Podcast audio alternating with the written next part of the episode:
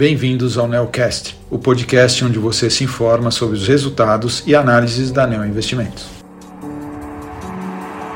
Olá, aqui é Matheus Taza da Neo Investimentos para falar sobre o desempenho do fundo Neonavita Seleção nesse mês de janeiro de 2022. O início de ano foi positivo para a bolsa e o Neonavitas apresentou uma valorização de 7,69% contra uma apreciação de 6,98% do Bovespa. No cenário global, o mês de janeiro começou com tensões geopolíticas e uma reprecificação da curva de juros dos Estados Unidos.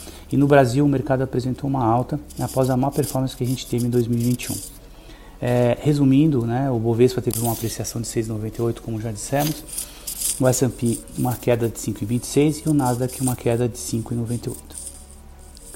É, no mercado internacional, a continuidade de preocupação com a inflação e uma nova postura do presidente do Fed levou o mercado a precificar um aumento significativo nas expectativas de juro. E além disso, é, o petróleo apresentou alta significativa no mês, cerca de 15%, principalmente por conta de tensões geopolíticas entre Rússia e Ucrânia e suas implicações para o mundo. Com relação ao Omicron, apesar do maior número de casos, é, as economias globais caminham para uma normalização, dado que o número de pessoas vacinadas tem aumentado bastante e a taxa de letalidade tem se reduzido.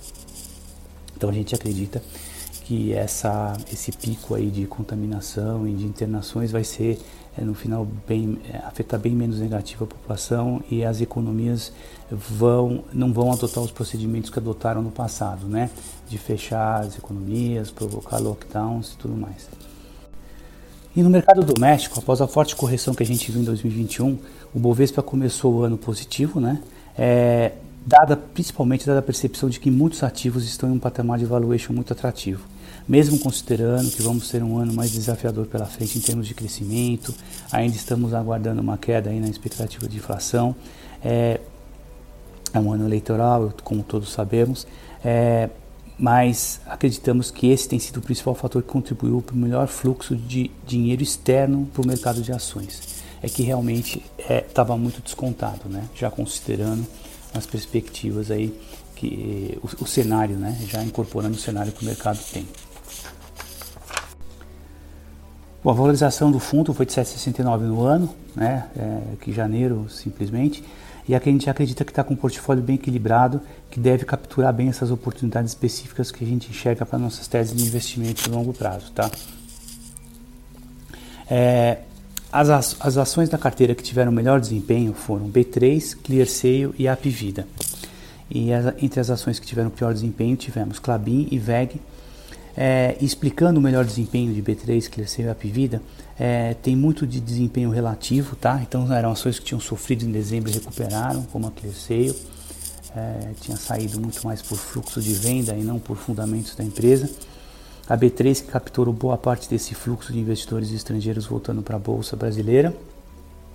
E a Apvida que é como teve né, a, a, fusão com a Intermédica, o mercado já começou a precificar o que se espera de ganhos de sinergia que vai ter na operação.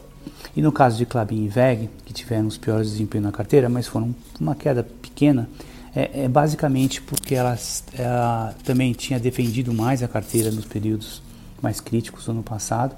E como eles têm, são mais afetados pelo dólar e o dólar se desvalorizou aqui no Brasil, quer dizer, o real valorizou um pouquinho, elas acabaram tiver, tendo um desempenho levemente negativo. Com relação à atribuição de performance, onde a gente considera não só o desempenho do papel, mas também o peso que o papel tem na carteira, a gente tem é, os maiores impactos, né, maiores contribuições vieram da Apvida, principalmente, depois a B3 e BTG Pactual. E novamente Clabin e Vega aí tiveram atribuição mais negativa, tá? Então a única mudança aí entre os papéis que foram melhores, a B3 foi o papel que teve o melhor desempenho absoluto e a ClearSale, né, na carteira, mas a ação que mais contribuiu foi a Apvida, que também teve um desempenho muito positivo a ação e ela tem um peso maior, né? Ela tem uma participação maior na carteira.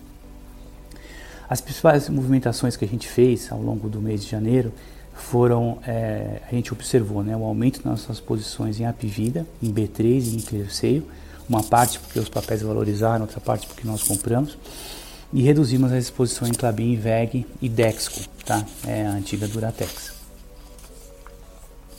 Em termos de exposição, as maiores exposições da carteira, né, no mês de janeiro, agora fechado, são Apvida, Arezo e VEG. Tá?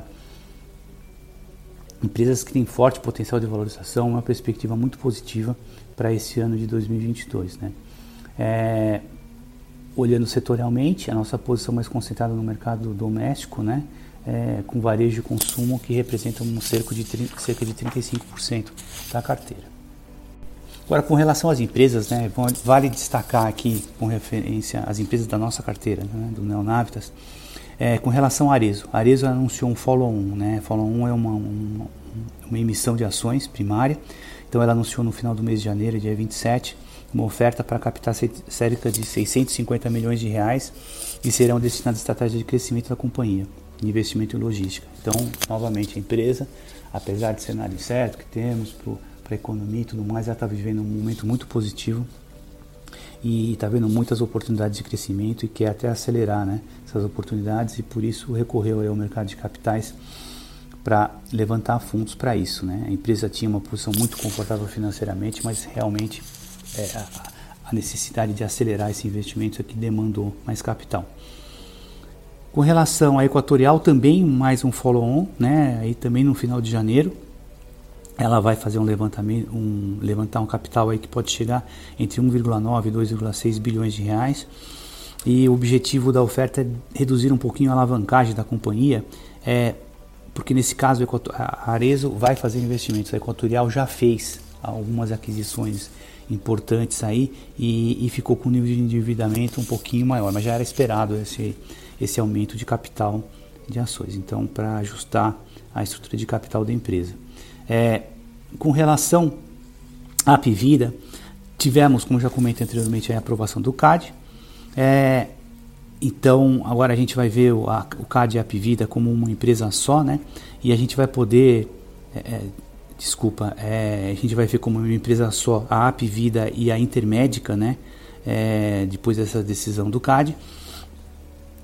E agora a gente vai começar a poder enxergar melhor quais vão ser os ganhos de sinergia. Né? Nós temos algumas estimativas, mas a partir da semana que vem, aí do dia 7 de, de, de fevereiro, até uma das empresas, a, as duas, né, a AP Vida do seu lado, a Intermédica também, vão anunciar é, o, o, plano que eles têm, as capturas de sinergia que eles enxergam.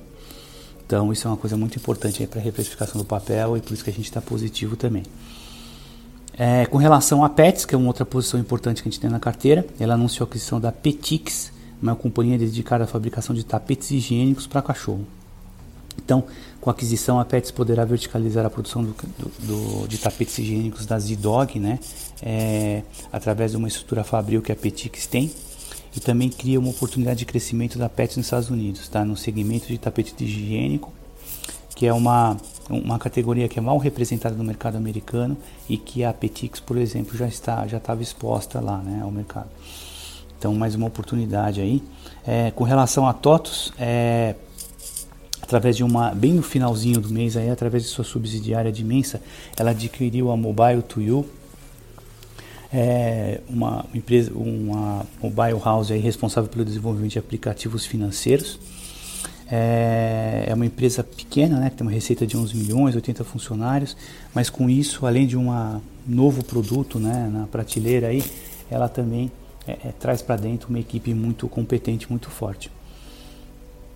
E, e para finalizar, também a ClearSale, né, que foi o destaque em performance do mês, porque tinha sofrido muito em janeiro. A gente vê que os fundamentos da empresa não mudaram nem na queda nem na alta. Né? Ela está recuperando o, o, o, que sofreu, é, que a gente acredita que foi mais por um movimento de mercado porque por problemas da empresa. Mas ela anunciou aí duas aquisições no mês de janeiro, né? duas aquisições pequenas. É, beta, uma empresa de beta learning é, por 40 milhões de reais e uma empresa de chargeback, né, que é, possibilita acelerar o crescimento da liquidez nos Estados Unidos. Também foi uma aquisição pequena de 3,6 milhões de dólares, mas é, abre uma, mais uma porta aí, mais uma oportunidade para a empresa crescer no mercado americano, principalmente, onde ela está iniciando é, as, suas, as suas atividades, né. Bom, basicamente era isso que a gente tinha para falar sobre o fundo nesse mês de janeiro. Foi um início de ano aí positivo e espero é, assim, o cenário para 2022 ainda está incerto, né? A gente espera, como na bolsa sempre tem muita volatilidade, esse ano é um ano que a gente vai ver bastante isso. Mas o ano começou bom e a gente acredita que, dado o nível de, de valor e a, e a visão dos investidores, né, procurando ativos interessantes para comprar, que o nosso fundo vai ser uma boa opção. E, e acreditamos que aí que, final de início de março a gente deve estar falando aqui novamente com boas notícias para todos. Tá? Bom, bom mês para todos vocês e obrigado.